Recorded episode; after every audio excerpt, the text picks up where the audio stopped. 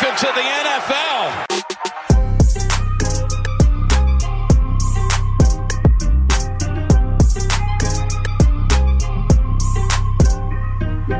Welcome to the NFL, rookie.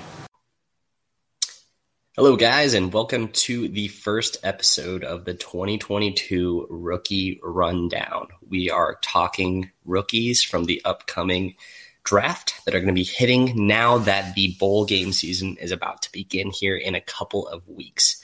It's an exciting time. Uh, it's been a little bit since I've got to talk just straight prospects with all of you, and I'm excited to do so.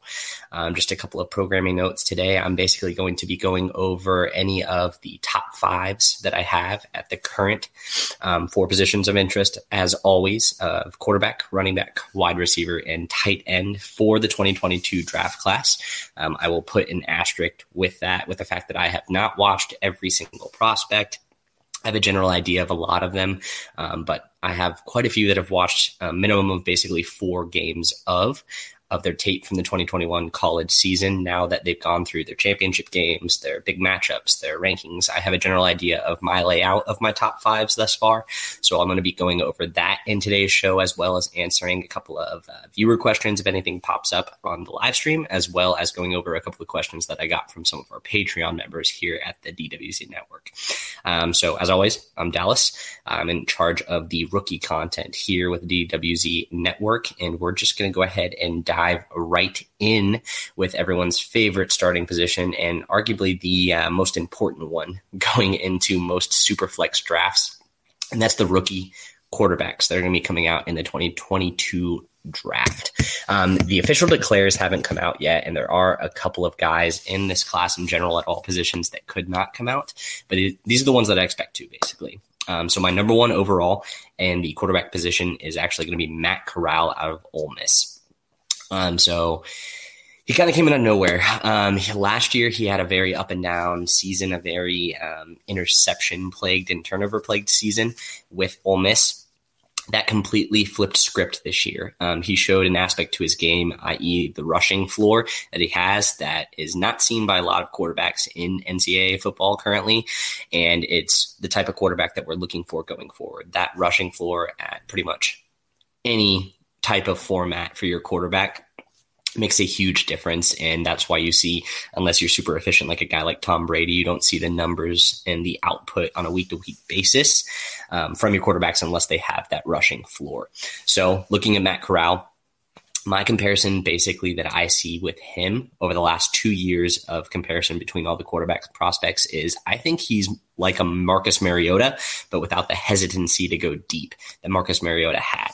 And that's a dangerous combo if it's used appropriately in a West Coast type system, which is what he uses at Ole Miss currently over the last two years, uh, sorry, not over the last two years, over this last season in 2021, he ended up with nearly 69% completions. It was 68.5% completion of all of his passes for just underneath 3,400 yards. He ended up with 20 touchdowns through the air and four interceptions with no fumbles. And he ended up accounting for 597 yards on the ground with 11 more touchdowns. So that's pretty crazy um, production on the ground from a guy you wouldn't assume to be a scrambler outright. Um, I'm very excited. He's extremely accurate, which is very surprising. The only part of his game that he has a little bit of trouble of is even though he has the arm to make the throws, his accuracy, uh, accuracy on some of his pylon throws is a little bit suspect at times, and it's something that you really need to watch out for. Um, so outside the hashes, anywhere in between basically um, 15 and 20 yards, that's where you start to get into a little bit of weird situations with some of his throws that you kind of have to be concerned about. But other than that, like I said, um, the floor, the rushing floor that I assumed Marcus Mariota was going to have is something that I think he could have. And he has just the same accuracy intangibles that Marcus Mariota has. He has way bigger personality, which will make him a better fit in most locker rooms and his overall college production is pretty much on par over the last two years if you look at basically what Marcus Mariota was doing outside of his Heisman year. Going on to my number two quarterback, it is actually Mr. Desmond Ridder. So this is probably where it shakes up for a lot of people. Um, for me, he's out of the University of Cincinnati. Um, I see Teddy Bridgewater, honestly, with Desmond Ridder, which may not sound like a super sexy comp, but um, Teddy was a pretty high rated prospect coming out of college. Um, he has even now still some intangibles, some extremely good smarts, some extremely good accuracy, and overall he's just a winning quarterback. Um, I think Teddy gets quite a bit of a bad rap, but with Desmond Ridder, I see a lot of similarities in his game. Um, in this last season, he put up basically 66% completion for 3,190 yards passing with 30 touchdowns to just eight turnovers in total. On the ground, it's not as impressive as Matt Corral, but he did put up 361 yards with six additional rushing touchdowns for Cincinnati this year. The thing that stands out the most different when it comes to a guy like Desmond Ridder to the rest of the quarterbacks in this class is his win loss um, totals over his career. So a guy like Matt Corral is 19 and 12 in his 31 starts in the college collegiate game. Desmond Ridder, being a slightly older prospect, is 41 and 5. He's the third winningest quarterback in NCAA history on a team that people don't uh, associate with being extremely good in Cincinnati. Um, I'm excited to see him in this college football playoff format to officially see what he can do on a big stage against a true Power Five team, seeing how he's coming out of the group of five. But I'm excited to see what he can do. He's extremely sturdy and extremely steady. Um, he's a little bit bigger than a lot of people um, think he is. He's 6'3, about 230. Um, so he's got the weight, he's got the mobility, and he makes really, really good decisions on a regular basis. He's just an overall solid prospect, and he might be my favorite quarterback um, just when it comes to just standard what I expect from the guy. Uh, if I put him out in the field, he's going to give it to me. A guy that's slightly lower on the pecking order for me is Kenny Pickett. He's actually my third rated quarterback out of this class, and he's he's out of the University of Pittsburgh. Um, his completions stats pretty much. Um, as well as his overall stats for this last year, are actually the most impressive out of all of my top five quarterbacks on my list. But when I look at Kenny Pickett, he put up 68% completion for 4,320 yards passing with 42 touchdowns to just seven turnovers this last year. He's your true pocket passer, and he does have some mobility that's surprising to most. Um, Matt Corral gets a lot of comparisons to a Baker Mayfield, um, and that's justifiable due to the accuracy that Matt Corral has. Um, Kenny Pickett makes quite a few more errant throws, um, and that's not really what we saw out of Baker Mayfield coming out of college.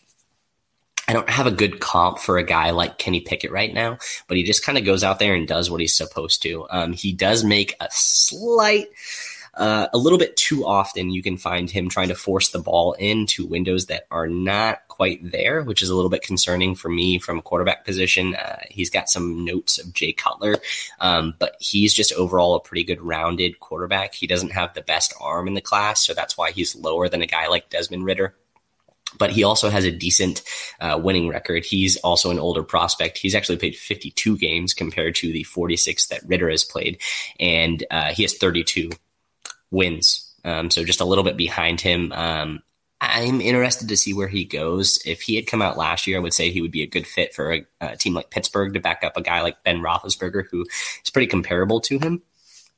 Um, but I'm just intrigued to see where he goes. Um, he was a little bit less mobile on the ground, but he did end up putting up five touchdowns on the ground this last season as well. So, you know, 47 touchdowns is nothing to shy away from at the collegiate game from the quarterback position, regardless of whether or not they're coming in the rushing game or the passing game.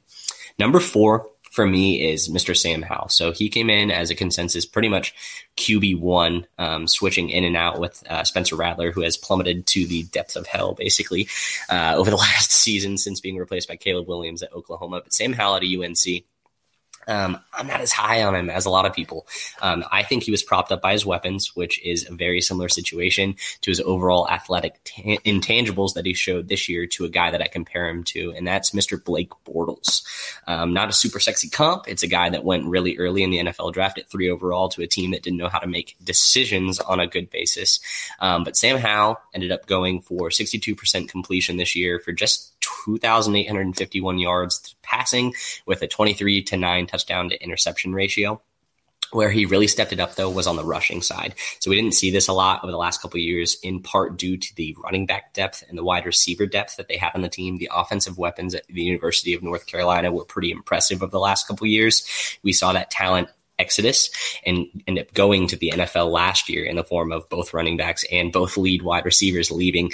And so Sam Howell had to burden a lot more of the load this year. As a passer, he a little bit regressed with his deep ball, which looked elite last year, which is a little bit concerning because that was one of his highest touting things is the fact that he was a gunslinger and would chuck the ball pretty deep. But seeing this added rushing floor as well as 11 rushing touchdowns on the season is something that's extremely enticing because we knew he was an athlete. He just never really showed it. Um, it's kind of reminiscent of what we saw from kind of like an Alex Smith in the league. But again, I compare him to a Blake Bortles just because his decision making is still extremely subpar and his short to intermediate passing game is not as even close to where it should be after being basically a three year starter here at the University of North Carolina. And then the one that's probably going to get me flamed the most is who, I have at five. I have Malik Willis as the fifth best quarterback in this class. Um, he's a lot higher based off of his upside.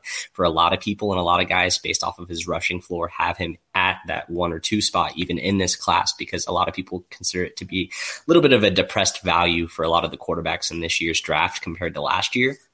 But Malik Willis scares me. Um, he is extremely inconsistent as a passer, and a part of his game that you didn't see earlier on in his career, even before he transferred from Auburn to Liberty, where he has played the last two years, is interceptions. He had his most interceptions ever as a passer his last year in college, most likely, which is this one. And although his rushing you know, his rushing floor is quite impressive over the last couple of years. He put up 820 yards. That's less than what we saw from a guy like Sam Howell this year. That should be a little bit concerning when you think basically most people are considering him to be the next Lamar Jackson from a rushing standpoint. When you look at him, he didn't put up the same rushing stats that you got from a guy like Sam Howell. Um, his win loss record, he's only started 28 games. He's 19 and 9. He has the worst win loss record of all the top five outside of actually Matt Corral, who have the highest, which is kind of concerning. Uh, but when you're looking at that, he didn't win a lot of games when he was the starter. Liberty was supposed to be good when you're looking at a non power five school. Wasn't really something that happened his passing yardage. He never passed for over 2,700 yards. That's a little bit concerning. He has basically a two to one interception, uh, touchdown interception ratio, which is a little bit concerning. And overall, I just think he's way too inconsistent. Um, my comp for him is a little bit more of an old school one. I say old school, but it's, uh, you know, three quarters of a decade old uh, for anyone who, has followed Big 12 football over the last decade or so. Um, Trevone Boykin out of TCU would be my comp for him. It's a guy who was extremely electric on the ground when he was asked to rush the ball, but he was extremely inconsistent as a passer. Um, they look very similar in the style that they run. Um, they run with a little bit more tenacity than a guy like Lamar Jackson, which is something that's nice, but they both don't have the body types to really support that going forward. So that's why I'm extremely hesitant with a guy like Malik Willis out of Liberty, and that's why he's a lot lower for me than he is on a lot of other consensus um, quarterback lists. So uh, we got one question in the chat already so far regarding the quarterback position from my Mike, uh, my guy Mike, who's always in here on the live streams. Thanks, Mike. Uh, how many QBs go in round one this year? So I think there's going to be a lot more shift in quarterbacks this year when it comes to the free agent carousel, kind of similar to what we've seen the last two years, as opposed to a lot of quarterbacks coming out in the draft in the first round. Um, for me, I realistically only think it's probably going to be three this year. Um, I think it's going to end up being Malik Willis as one of them. A team's going to take a flyer on it, most likely just because of the upside. But then I think it's going to be Matt Corral and Desmond Ridder as the other two that end up going out. Um, the team specifically that I see bringing them in, um, unless something wild goes on with Pittsburgh somehow acquiring either Russell Wilson and or Aaron Rodgers, um, which is a strong possibility. I see a team like Pittsburgh bringing in a guy. I personally think that Desmond Ridder would be a really good fit in its in a city like Pittsburgh. Um, He's just down the road in Cincinnati. I think it would be a good fit for him. Matt Corral is coming out, and odds are he's going to end up most likely being the first quarterback taken. Um, I'm not sure exactly where I would want him. I honestly don't think Detroit's going to be taking a quarterback uh, in the first round in this upcoming draft, just because I think they're going for that two year window tank. They don't have the talent to really support it yet. Um, but a team like Philly could be a possibility. Um, we saw today Minshew just kind of take over that not take over the job, but kind of run the offense in a different capacity. And it was almost like Sirianni was like, "Hey, let's uh, try to just run it how we should be running the offense." And of course, it worked out. Um, but yeah, to answer your question, Mike, I would go probably three quarterbacks, and the three would be Matt Corral, Desmond Ridder, and Malik Willis would be my projection. Um, obviously, that will change in the next six months or so. I guess five months. Um, but that would be my projection going forward. So going on to the next position, the fun one, and uh, the one I've actually put the most time into this year so far is the running back position because that's what people like to hear about. Um, so going into my number one overall, I have Mr. Isaiah Spiller out of Texas A&M. So when I'm looking at all the running backs, he checks all the boxes better than any of the other backs. Um, he has the pass catching chops, he has the rushing chops. His vision is crazy good, and he's an all around bell cow that doesn't have a lot of tread on the tires, just based off of how Texas A&M runs their offense. They're pretty much a run and gun, high um, pass volume offense. And it's been like that since Johnny Manziel was pretty much there. Um, if the quarterback's not running, typically they're passing, but still two back to back seasons of over a thousand yards on the ground from a guy like Isaiah Spiller. All my running back splits are two year splits. So looking over the last two years, he's put up 2,047 rushing yards with 15 touchdowns on the ground. So a 5.6 yards per carry average and he's actually seen 45 receptions for another 382 yards and one touchdown on the ground. So he doesn't have a ton of production in the receiving scoring aspect, but it's respectable. And he's basically proven that he can catch the ball. That's all you basically have to do as a running back in order to have that three down workload type of appeal. Um, one of the concerning things I actually noticed as I looked um, through most of the running backs in this class, though, is the fact that there's a lot of fumblers in this class. Um, these are only two year splits, and there's only one running back out of my top five that has less than four fumbles over the last two years. That's something that pops up. It's a little bit jarring and it's a little bit concerning, um, just based off the fact that they all fill different roles, but none of them really are great at ball security. Um, I understand that it's not expected that you have zero fumbles, but to fumble once every three games over the last two years is a little bit concerning. And there's one guy on here specifically that I was a little bit floored on um, because basically over the last two years, he's fumbled once every other game. Uh, but Isaiah Spiller is my number one. Uh, the fumbles aside, he is, in my eyes, I see him filling a role with his explosiveness, his pass catching ability, and the lack of use he might go a little bit later than a guy like Breece Hall, who's getting all the hype. But Isaiah Spiller, for me, looks a lot like Aaron Jones. Um, I think he could come in and immediately be a well rounded three down back for pretty much any team. Um, Texas A&M doesn't have an amazing offensive line. Obviously, you want them to go to, but a team like Miami, if a guy like Isaiah Spiller were to go in there and replace Gaskin, who has been mediocre at best over the last two years, that would be my ideal fit for him. Um, but yeah, looking at him, I see kind of like an Aaron Jones type of back. Um, he's very good when he gets the ball passed to him. He just doesn't get it passed to him a lot.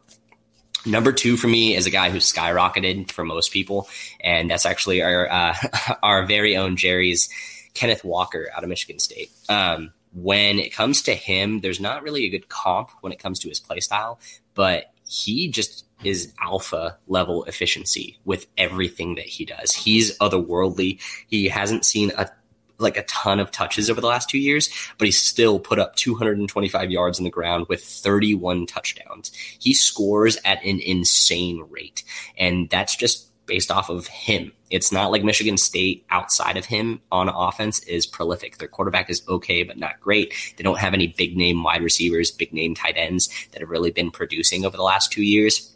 It's pretty much just been the Kenneth Walker show.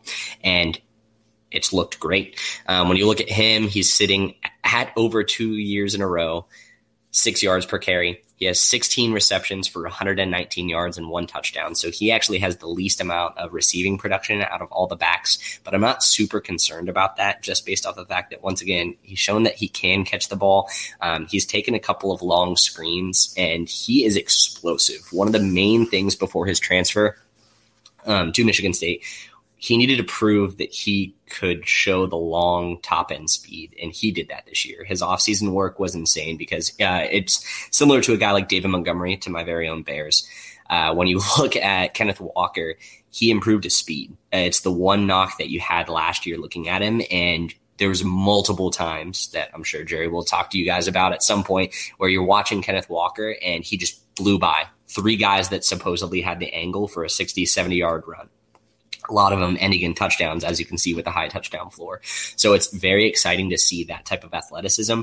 Um, he's not super old either. So he is the epitome of a ceiling guy who has shown the production year in, year out over the last two years basically checked the box of any of the hesitancy you may have had coming into the season and just has looked absolutely electric. Um, I'm excited to see where he goes. Like I said, not a great comp for him. He runs a little upright, but there's not a lot of guys that have the speed that he has that run that upright. So um, he's kind of an enigma in the class. I enjoy him a lot, and I didn't expect to like him as much as I did, but it's really hard not to like him when you're watching him on film. And it's not like he was going up against scrubs. The Big Ten isn't a joke.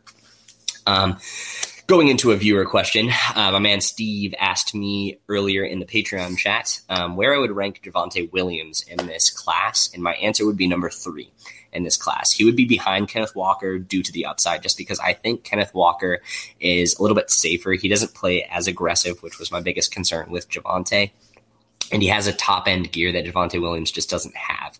Um, the speed is there. He still has the height, weight, combo that you're looking for from a guy. He's sitting at six foot, 220 pounds, which is pretty beefy, pretty big. What you're looking for, sturdy. He doesn't take huge hits like Javonte does. So that's why I have him slightly above. But I like Javonte overall as a prospect better than I like pretty much anyone behind him um, on this ranking for the running back so far. Uh, the power and pass blocking We've seen it with Javonte so far, but my concern coming into the season was the overall pass catching usage that he was going to get, which has been proven true. Um, Melvin Gordon has pretty much been the pass down work outside of the pass blocking role for Javonte Williams. And I know we like to assume that he's just going to walk into a full time role next year, but I think Denver likes this two back combo that they have. Um, it's extremely efficient. They've won games when they've run the ball with both of them, and Gordon has played himself into another contract. Um, with the salary cap being projected to go up by another $20.5 million next year, I wouldn't be shocked if they re signed him. He's going to be 29. I don't think he's going to be super insane um, to re sign if they want to. So it's just something that you should be a little bit hesitant. Um, I'm not saying to shy away from a guy like Javonte Williams, but I just wouldn't expect him to walk into like a Christian McCaffrey level workload just because, as everyone's kind of mentioned this year with all the injuries, I think the split is the way to go with a lot of teams. And as long as you're good, you'll still produce. I just don't think we're going to see a lot of running backs hit that top upper echelon threshold unless it's a rookie coming into a situation like Najee Harris, where it's just like feed the guy the ball. Um, so looking at my number four, um, in that ranking with Javonte, but my overall number three in this class, I have Breece Hall. It's a lot of people's consensus number one overall. I'm not super impressed when I watch Breece Hall though on film. Um, I attribute a lot of what he has as gaudy stats. Um, it's the fact that he literally has seen over 500 carries over the last two years. And yes, he's produced at a solid 5.7 yards per carry, but pretty much Iowa State, all they do is feed him the ball. Um, he gets the ball pretty much every other play, if not every play, in some games, and you see him rack up 3,044 yards in the ground with 41 touchdowns over the last two years. And then through the air, he's actually a pretty accomplished receiving back. Um, he put up 59 receptions over the last two years for 482 yards with five touchdowns as well. Um, I do like his soft hands. He catches the ball really nice. Um, but I see him at a ceiling of a guy like Melvin Gordon, which could be good for you. I'm not saying he's a bad prospect. I just don't think he's otherworldly.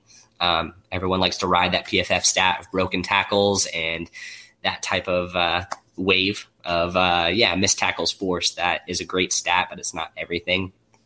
Um, there are some deficiencies in his game. He's not a burner speed wise. Um, that's a little bit concerning. Uh, the volume is a little bit concerning. And overall, we just haven't really seen him go up against some of the competition when it comes to defensive run blocking that we see with the guys above him in the Big Ten and SEC. Um, the Big 12, although their defenses took a little bit of a turn this year, notoriously not that great at stopping the run. Um, not a lot of big nose tackles coming out of the Big 12 for a lot of people.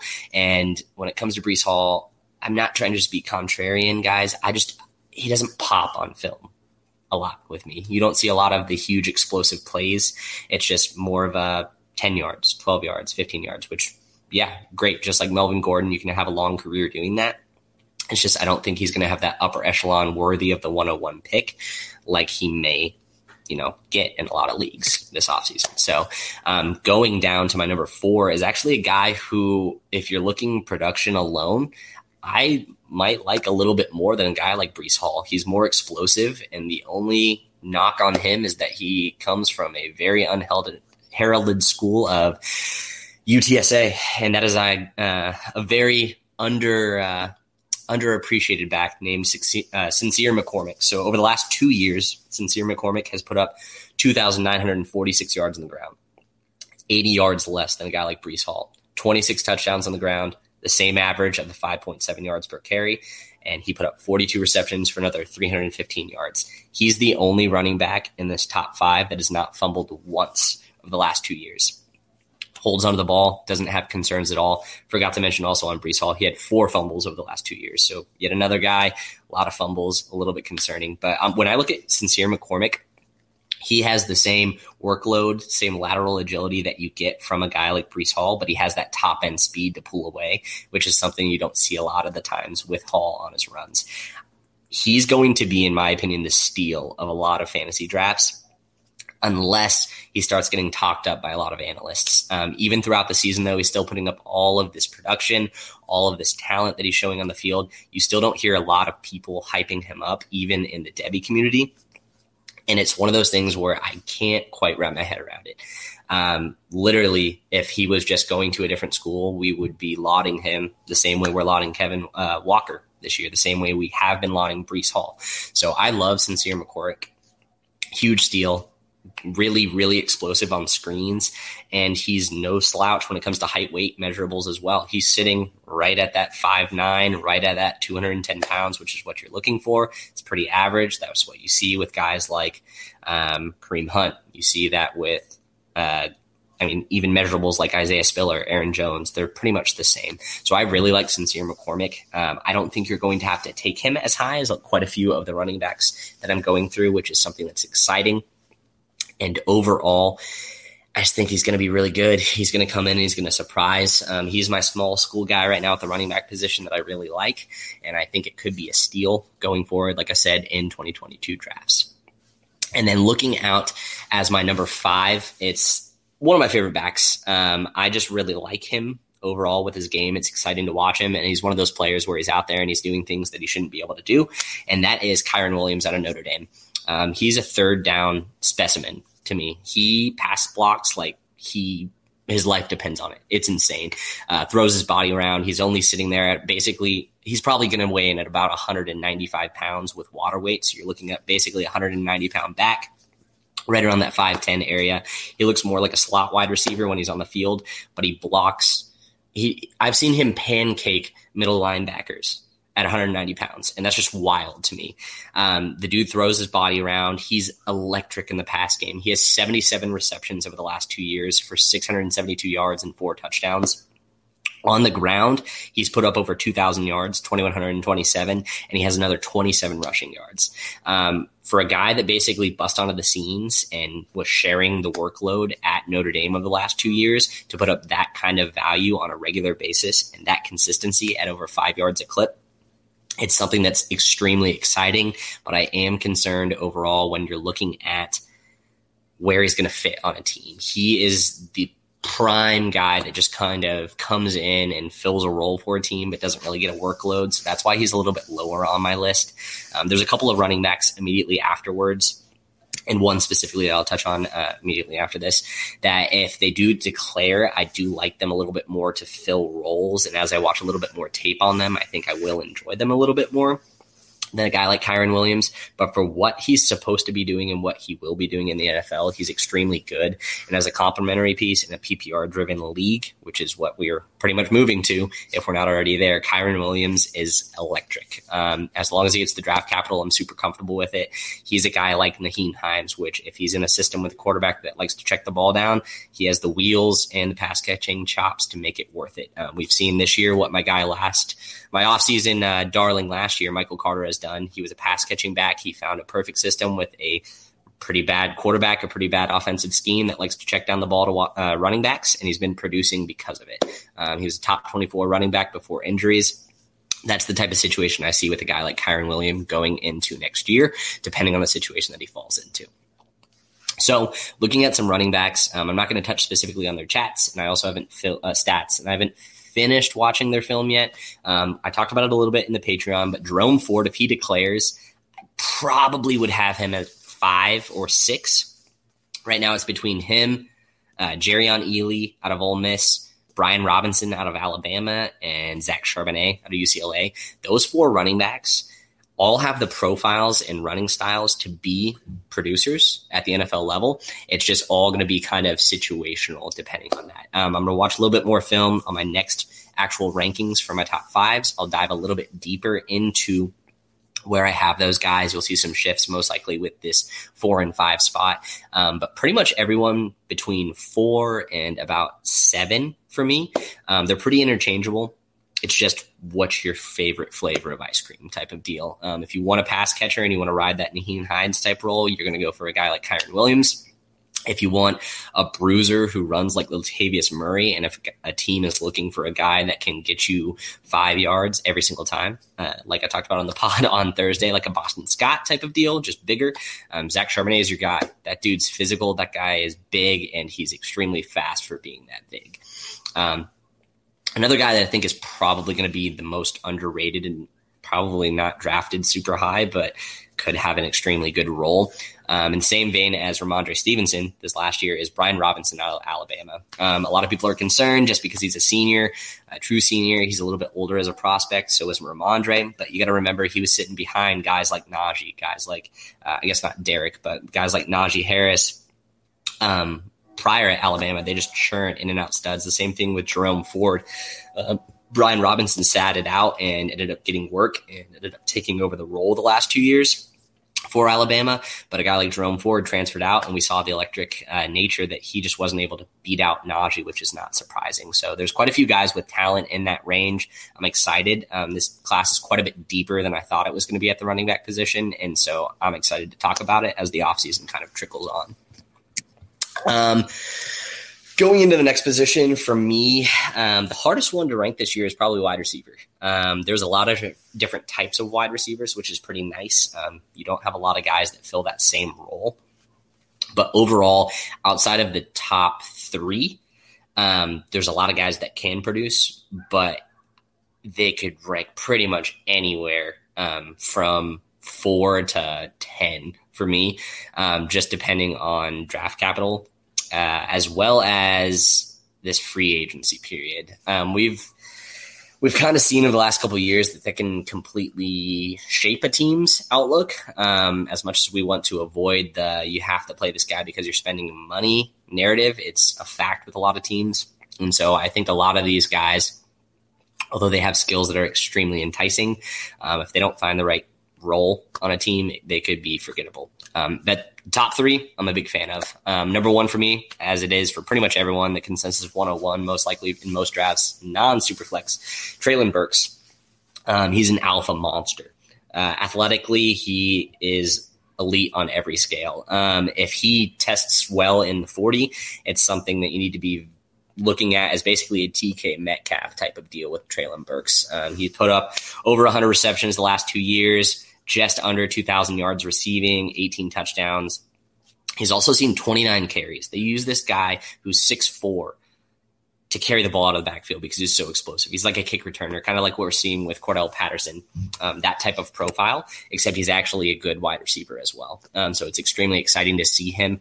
Um, he's a surefire, can't miss type of guy um, for me. Probably not going to be as illustrious to a lot of people as Ja'Marr Chase, just because of the prolific season that Ja'Marr Chase had last year before opting out in uh, 2020. So I guess 2019, that uh, playoff run that they had. But uh, Treylon Burks is pretty much a monster. Uh, I love the dude. He's extremely fun to watch play. And for an Arkansas team that kind of went under the radar for a lot of people this year, um, the passing game was pretty electric. And a lot of it was predicated on Treylon Burks. Number two, the spot where everyone's going to hate me. Um, Chris Olave is my number two wide receiver. Uh, for me, he's a Calvin Ridley clone. He is everything that Calvin Ridley was coming out of Alabama. Extremely, extremely smooth route runner. Never drops the ball. He has had pretty much the uh, PFF uh, at the beginning of the season over his entire career, basically the last three years. He has been uh, the highest passer rated wide receiver when targeted. So I guess I phrased that probably pretty poorly. But quarterbacks, when targeting him, have had the highest passer rating out of any target in NCAA football, according to PFF. Um, he always catches the ball. He's always open. He's so smooth. The way I describe him is basically he has that annoying quality for the defensive team that he's going up against, kind of like what it was with Julian Edelman and Tom Brady in their prime. He's just always catching the ball on third down. He just somehow is always open on the worst possible play to be open on for the defense. And that's the type of player I love. Um, he is going to be a magnet for the football going forward. Uh, same way as Burks put up 115 receptions, 200 yards less than Burks over the last two years, so just 1,600. He doesn't have that huge yardage total, but he was the third down target and the touchdown end zone target outside of the tight ends for the Ohio State Buckeyes, and he reeled in 20 touchdowns of the last two seasons. Um, I'm a lot higher on him than a lot of people. A lot of people have his counterpart, uh, Garrett Wilson from Ohio State, ranked higher due to the athletic ability but his game isn't nearly as refined as a guy like Chris Olave. And I'm kind of tired of basing my wide receiver rankings of rookies coming out on uh, athletic profiles. I try to avoid that. I want all the outrunners. And yes, you can miss on guys like Jaylen Waddle. That's an L I've taken from last year. I completely own it. But a lot of that was due to injury. Um, I just, I just can't back athletic freaks that don't have production to match it and are bad separators. So when I'm looking at a guy like Chris Olave, I'm extremely excited to see him land on pretty much any team because I think he's immediately going to get some targets. He has that touchdown upside and deceptive deep speed. He's a lot faster than people think he is, and I guarantee he runs in the four fours. And people are going to be extremely surprised by that because he doesn't look super fast on tape, but I can tell you he is. Uh, going on to my number three is probably the most physical player that we're going to talk about out of any position, and that's John Metchie out of Alabama. All around with all around wide receiver with A plus blocking is how I would describe him. Um, a throwback comp would be a guy like Hines Ward, but a more realistic one that we've seen recently, guy like Robert Woods. He is always where he's supposed to be, extremely football smart. And Nick Saban has come out multiple times saying he is the most physical guy on the team. He throws his body around. There is a play against Georgia uh, not Georgia, sorry, Florida from the 2020 season, where uh, Bryce Young throws an interception to the Florida Gators. Elam's running it back. John Metchie lays the, lays the wood on this guy so hard that he fumbles the ball again, and then they recover it, and Alabama keeps driving into the red zone. And John Metchie does stuff like that all the time. He's such a willing blocker, which keeps you on the field all the time. Um, that's why people liked Josh Palmer a lot coming out last year. But he's got the speed, he's got the pedigree, he's got the deep, deep speed too. Um, I'm not saying he's like Ruggs level because he's not. I'm not saying that he is uh, even on the same plane as like a guy like Marquise Brown. I'm just saying if you watch the film and you watch the plays constantly, he'll be hip and hip with a, a defender while he's driving down the field on the deep third. And then when the ball's in the air, the similar way to what we see with Ja'Marr Chase, he immediately finds five yards of separation that he didn't have. And it's something that's extremely impressive. It's what's helping Ja'Marr Chase this rookie season just basically blow out. John Metchie is just such a well rounded prospect. These are the kind of guys that I like quite a bit. Um, he may be labeled as a slot wide receiver, but his outside snaps are where I'm the most impressed and most intrigued. And that's why I really like him to fill a role like a Robert Woods and really surprise a lot of people in this season. When I look at number four, we come to the Ohio State prospect that I had talked about a little bit before in Garrett Wilson out of Ohio State. Um, the way I would describe him is an athletic freak Um, and kind of a different vein as what we're seeing with Treylon Burks. He's got the crazy quick twitch stop and go, kind of like what we saw with Hollywood Brown. But he doesn't have the polish. His route running is really sloppy. He's basically just been winning the last two years at Ohio State based off of that athleticism and not really based off of his route running. Uh, when you're in college, if you're open, obviously you're going to get the ball thrown to you, which is nice, but it's a lot harder to get open in the NFL if you don't know what you're doing on routes. And he likes he likes to body catch a lot too. And that's just something that it's been proven even with a guy like DK Metcalf, what we're finding right now alligator arms, if you're trying to clap the ball like that, you're going to drop it quite a few times. And it's very frustrating for us fantasy managers watching games where guys are open because of athleticism and then they drop the ball. Um, I, I, I don't want to curse him. And I don't want to be just a contrarian by saying it, but I'm getting some Jalen Reagor vibes from Garrett Wilson. Um, I understand that they're a little bit different of prospect. Um, the route tree is a little bit different, but they're just they both are coming out. They both weren't refined. They're going to be propped up based off of their athleticism. He's probably going to go before receiver that I would not take him ahead of, most likely Olave and Metchie this upcoming year. And I don't think it's a good idea. He's got the touchdown production, but pretty much nothing else over the last two years. he can be used on the ground game, um, but he's sitting at basically 185 pounds at six foot. Um, he's a little bit heavier than a guy like Devonta Smith, but pretty much none of the polish. He'll just be a little bit faster. So I'm very concerned with a guy like Garrett Wilson, as should a lot of you. Um, just watch the hype train because it's going to come during this offseason. And I'm warning you now, I don't think that as a prospect, he should be ranked as high as he is. Going to my last wide receiver in the top five is David Bell out of Purdue. Um, if John Metchie is an all around wide receiver with A plus blocking skills, David Bell's just a all around wide receiver with B blocking skills. Um, he's pretty much as vanilla of a wide receiver as you can get, but he's a guy that just produces. He's kind of the guy that's annoying because he breaks all of the athletic metric comps and all of that that you get and that help you basically rank prospects. over the last two years, he actually has the most receptions out of anyone on this list at 146 for 1,911 yards, almost 2,000 yards receiving over the last two years. 14 touchdowns, same thing. So, saw a couple of uh, carries sprinkled in, which is pretty nice. But uh, he's pretty much that Purdue offense. If you were watching Rondale Moore, he was making all those explosive plays last year. The guy that was catching your eyes on a lot of a lot of film being wide open when they were checking down to a guy like Rondale Moore was David Bell. Uh, I see him honestly as a Tyler Boyd.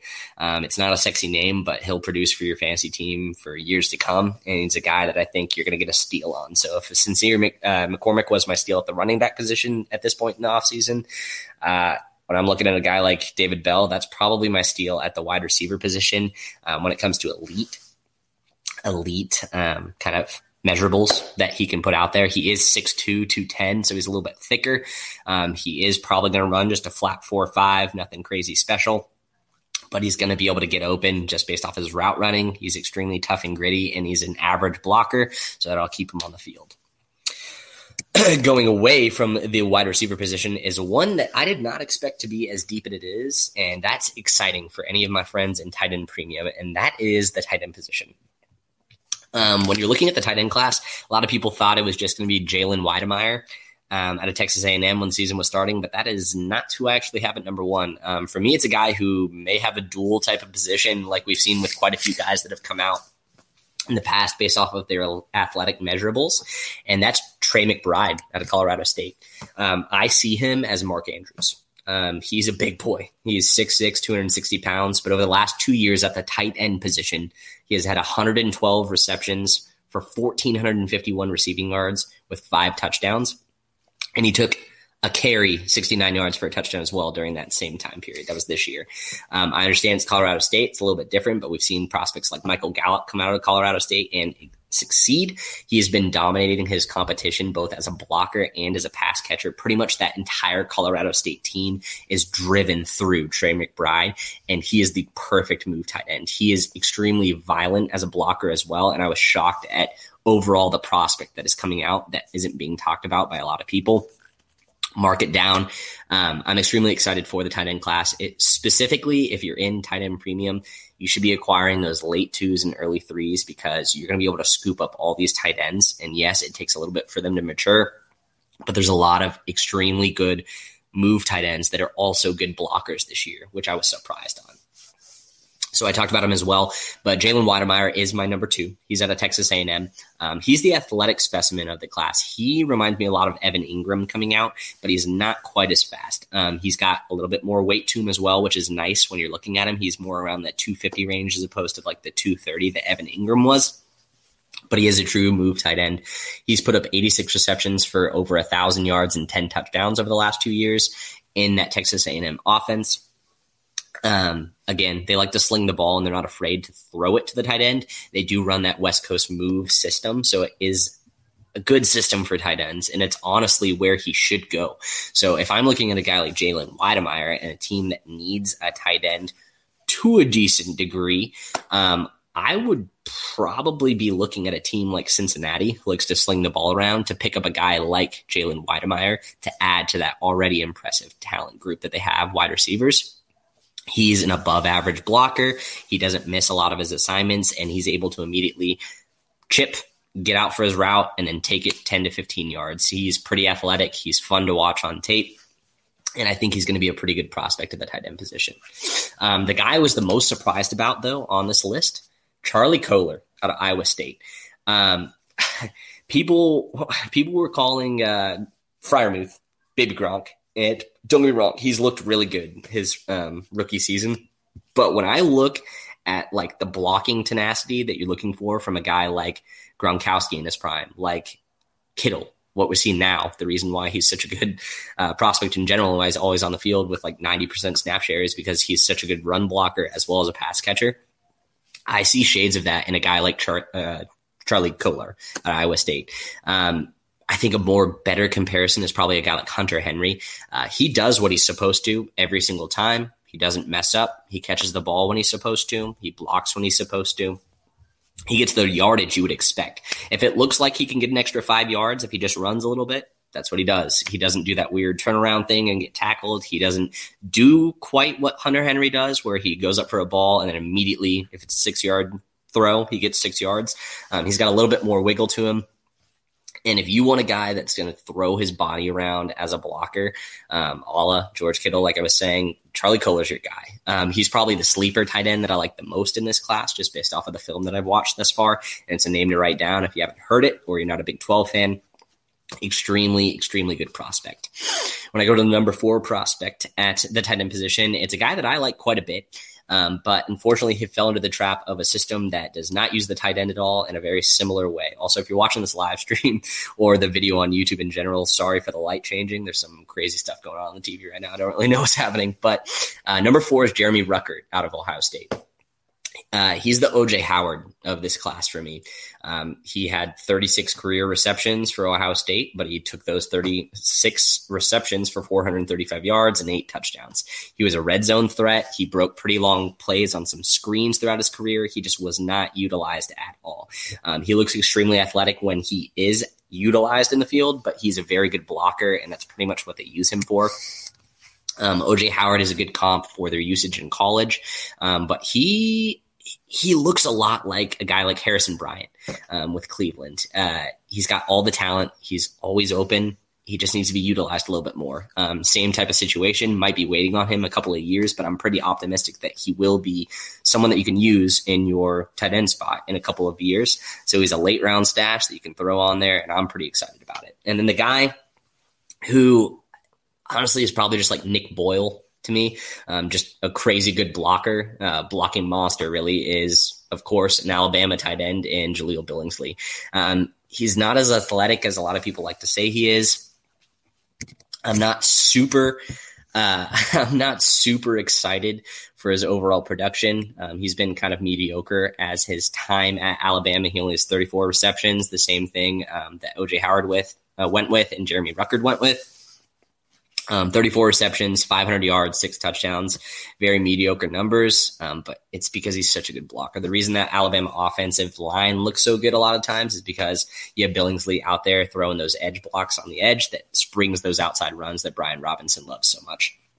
So, Not great for fantasy. He'll make a roster, might get you some depth, but if you're in tight end premium or start two tight end, it's a name to remember because he's going to be sticking around in the league for quite a while just based off of his blocking chops.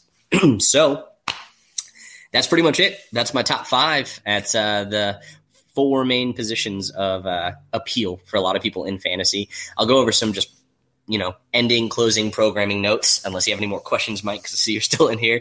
Uh, but for me, in the off season, what you can expect on the rookie rundown is quite a few things. So, immediately following this fantasy season, I'm going to be doing my list of immediate buys and sells from the rookie class. I'm not going to have a lot of sells because I've talked about it in the past. After one year of production, I don't sell a lot of the rookies going into their sophomore year unless I'm completely out on what I've seen.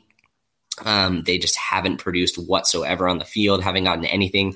Guys like D'Wayne Eskridge, even though he had a decent game, I guess tonight is how you would phrase it for the Seattle Seahawks. Um, I don't like to sell. Um, the uh, basically, if you have a bad prospect that was a rookie, his rookie year, he can only go up in value. Um, you're just selling diminishing returns, and it's not worth it for me. But I'll be having a list of immediate buys that I think you should be doing Probably not going to be the big name guys.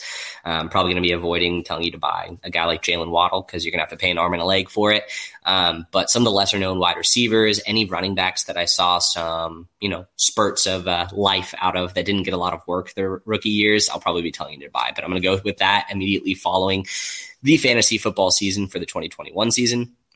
After that, I'll be looking at my top tens at each position. They'll be a lot more firm than. Uh, what they are now, just because I'll have dived into a lot more tape. We'll also have the official declare. So I'll have the top 10 list for my uh, rookies in 2022 solidified as my pre draft rankings going into the divisional round of the NFL playoffs. Uh, so basically, expect like that third week of January for that list to hit.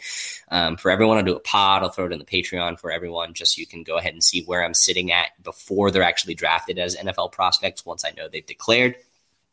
After that, um, when we go into the offseason a little bit more, I'll be diving into Power Five faves, Group of Five faves, and FCS faves. Um, I've got quite a few IDP love little episodes um, queued up as well that I'm going to be covering some content. And then I've already got a couple of guest appearances, some pretty exciting and uh, spicy names lined up for the books going into the off season, just to, you know, really dive into some of the prospects that you guys don't hear about a lot of the times. Um, I've got a guy right now that I love, pretty much identical to Darnell Mooney, and could easily walk into the same type of role in the offense. Surprise, that's probably not even going to be drafted in a lot of your leagues. And if he is, it's going to be in like the third or fourth round of your rookie drafts. So get excited for stuff like that. Um, after that, I'm going to be diving into some team specific offensive fits prior to the draft as well as post draft, what I'm thinking of. And then it's going to be the return of everyone's favorite, the Oklahoma drill, when we hit that later offseason period once drafts have started to kick off so that we can fully see what these similar profiled players are going to stack up against each other in their offenses. Um, I had a couple hits, had a couple misses from this last season of Oklahoma drills, but it's everyone's favorite segment and it's a fun thing to talk about. So um, it's decently good podcast tonight, guys. A solid hour in talking about my rookie top fives at each position and a little bit of what you can expect. Got some viewer questions kind of queued up on some of the running backs and the quarterbacks for this year. And other than that, I'm excited to dive in. Uh, it's a good way to start the rookie content for the 2022 season, and it's only gonna pick up from here. So as always, I'm Dallas. You can find me on Twitter at Salad Galore, rookie content generator for the DWZ network. And until next time, this has been the Rookie Rundown.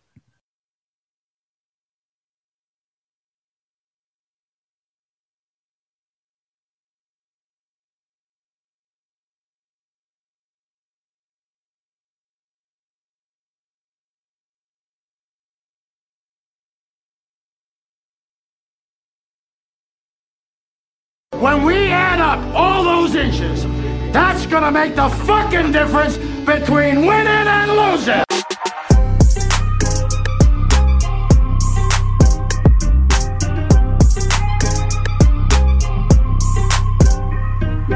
We won a game yesterday.